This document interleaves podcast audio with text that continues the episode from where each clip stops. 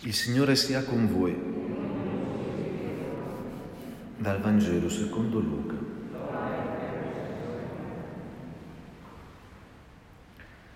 In quel tempo Gesù disse ai suoi discepoli una parabola.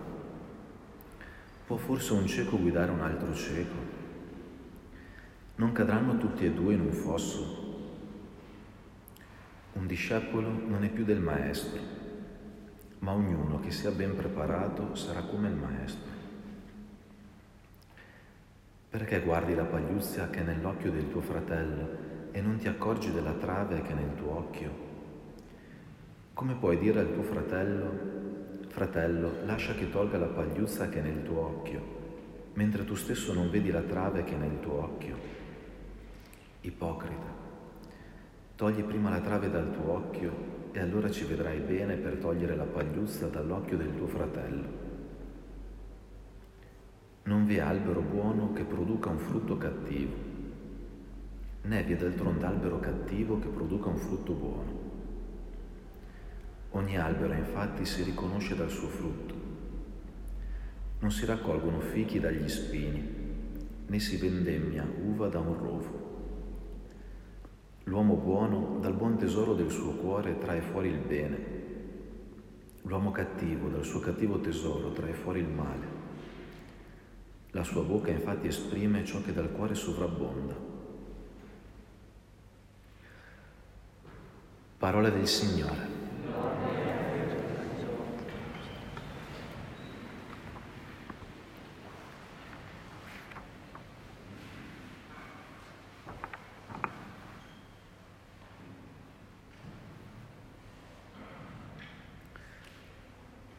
Dalle letture di questa domenica emerge con forza un tema, un tema allo stesso tempo di grande consolazione,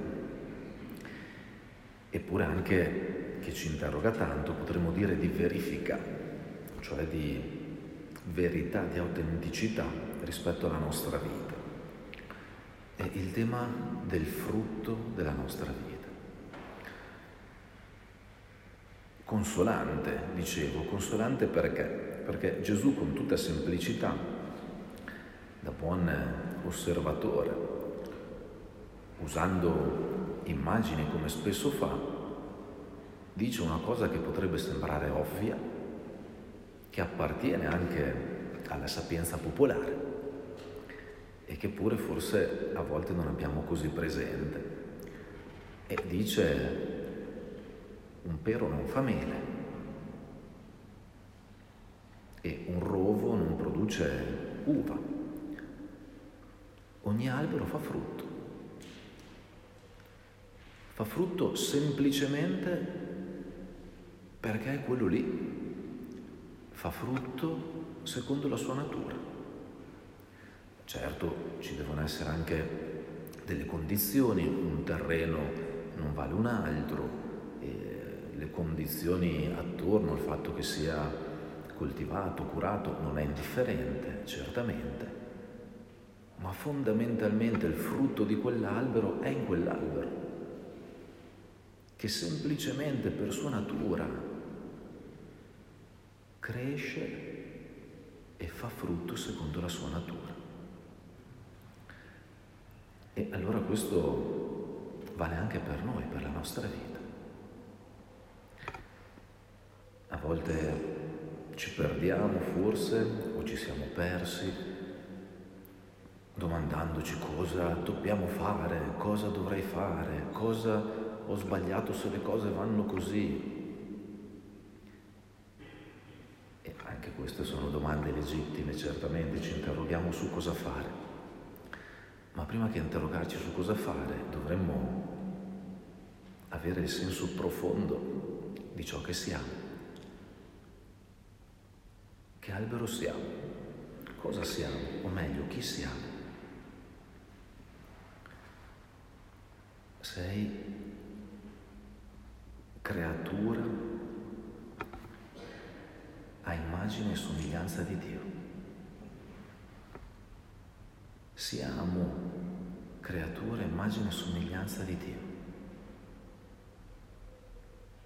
Volute volute con determinazione da chi ci ha creato e non solo ci ha creato una volta indietro e poi ci ha dimenticato, ma che ci vuole ora, ci pensa ora.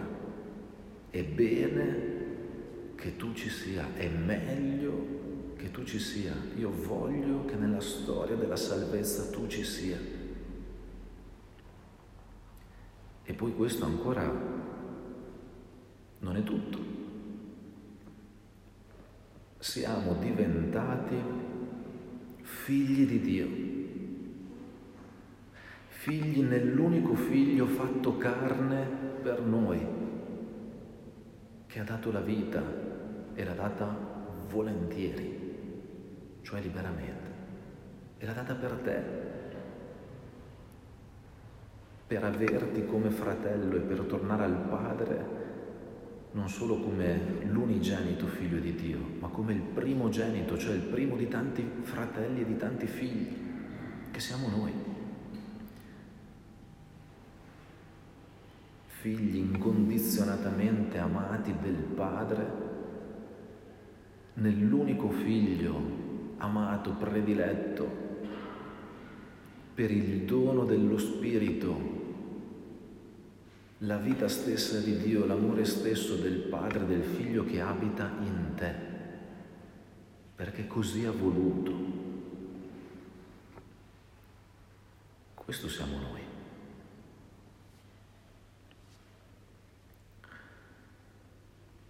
E il frutto è esattamente questo. Il frutto è la pienezza della vita nell'amore, la pienezza della vita nella fede, nella speranza. La Chiesa la chiama santità, la pienezza dell'amore nella tua vita concreta, non chissà quando, non se ci saranno chissà quali condizioni, eh, ma le cose andrebbero meglio se sarei diverso, se sarei contento, se... No, no, no. Tu sei questo e questo è il tuo frutto. Una vita piena nell'amore, nelle gioie e nelle fatiche. E questo è tanto consolante. Allo stesso tempo però ci rendiamo conto che proprio questa parola di Gesù diventa per noi una parola di verifica, cioè che fa verità, che fa autenticità nella nostra vita. La nostra vita è questo frutto partecipa, vive, gioisce di questo frutto, della pienezza dell'amore.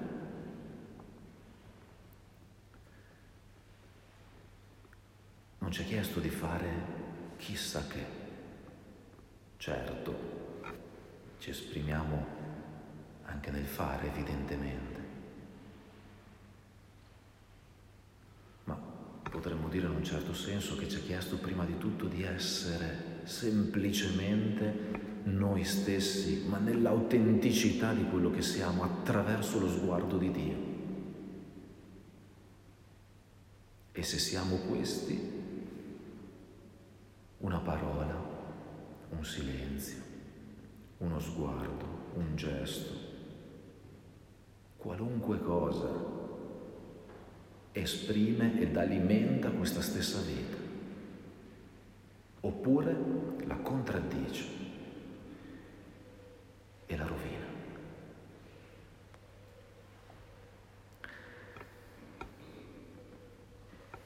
E poi vorrei dire ancora un'ultima cosa. E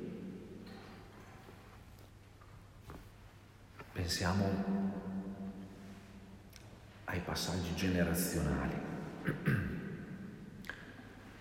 Sono una sfida di generazione in generazione. E quante volte raccolto l'impressione abbiamo forse a volte l'impressione no, che i figli e i nipoti non entrino in quello che eh, riteniamo, abbiamo riconosciuto importante per la nostra vita. Ora è una cosa molto delicata e non voglio essere superficiale, però mi permetto di leggerla alla luce di questa parola che abbiamo ascoltato, la parola del frutto della nostra vita. Io ho sempre più l'impressione che le generazioni successive realizzino i sogni di chi le ha precedute molto di più di quello che riconosciamo.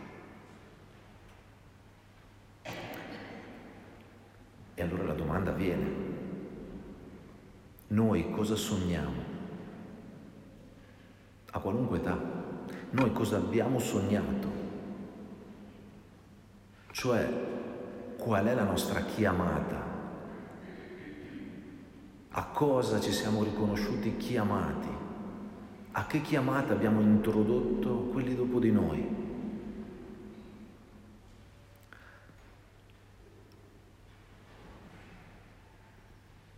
Chi ci ha preceduto ha vissuto tempi molto difficili, anche di povertà, e allora ha desiderato, ha sognato che i propri figli, i propri nipoti potessero avere una vita sotto questo aspetto meno difficile, più agiata. È avvenuto? Sì, è avvenuto.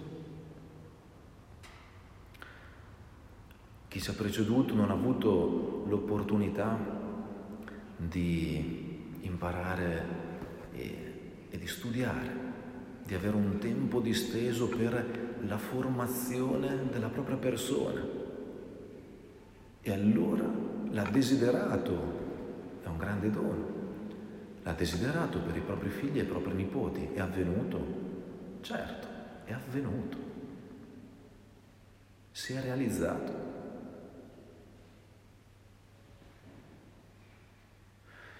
Chi ci ha preceduto in tanti momenti ha avuto bisogno probabilmente proprio per sopravvivere, diciamo così, dell'aiuto, dell'intervento, del dono di qualcun altro.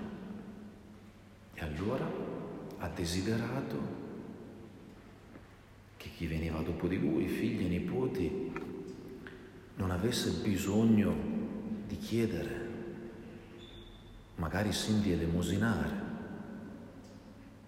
è avvenuto? È avvenuto.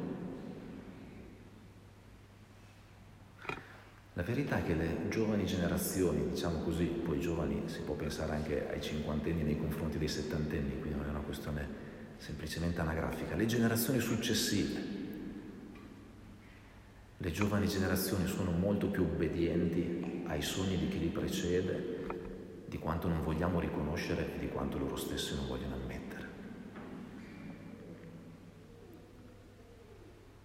E allora la domanda è.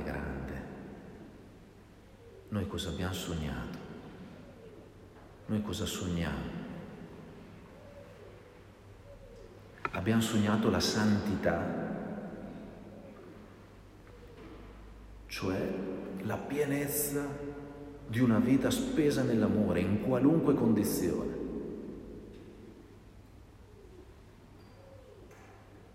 Cosa sogniamo? Che coscienza abbiamo di noi stessi, di chi siamo e quindi di una vita fruttuosa,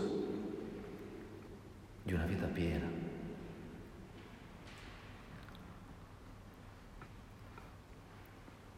E il Signore non ce lo dice come una cosa, avverrà se, avverrà quando. No, no, dice avverrà. Secondo la natura di ogni cosa, secondo il dono di grazia. il frutto di una vita piena nell'amore. Non è una casualità, ma è ciò che Gesù ci ha già conquistato e ci ha già donato.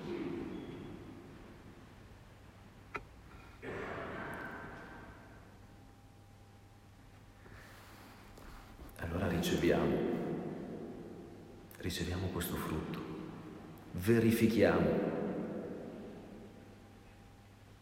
verifichiamo i nostri sogni, la nostra chiamata, la nostra vita. E questo avverrà. Così, così ha realizzato Gesù per noi.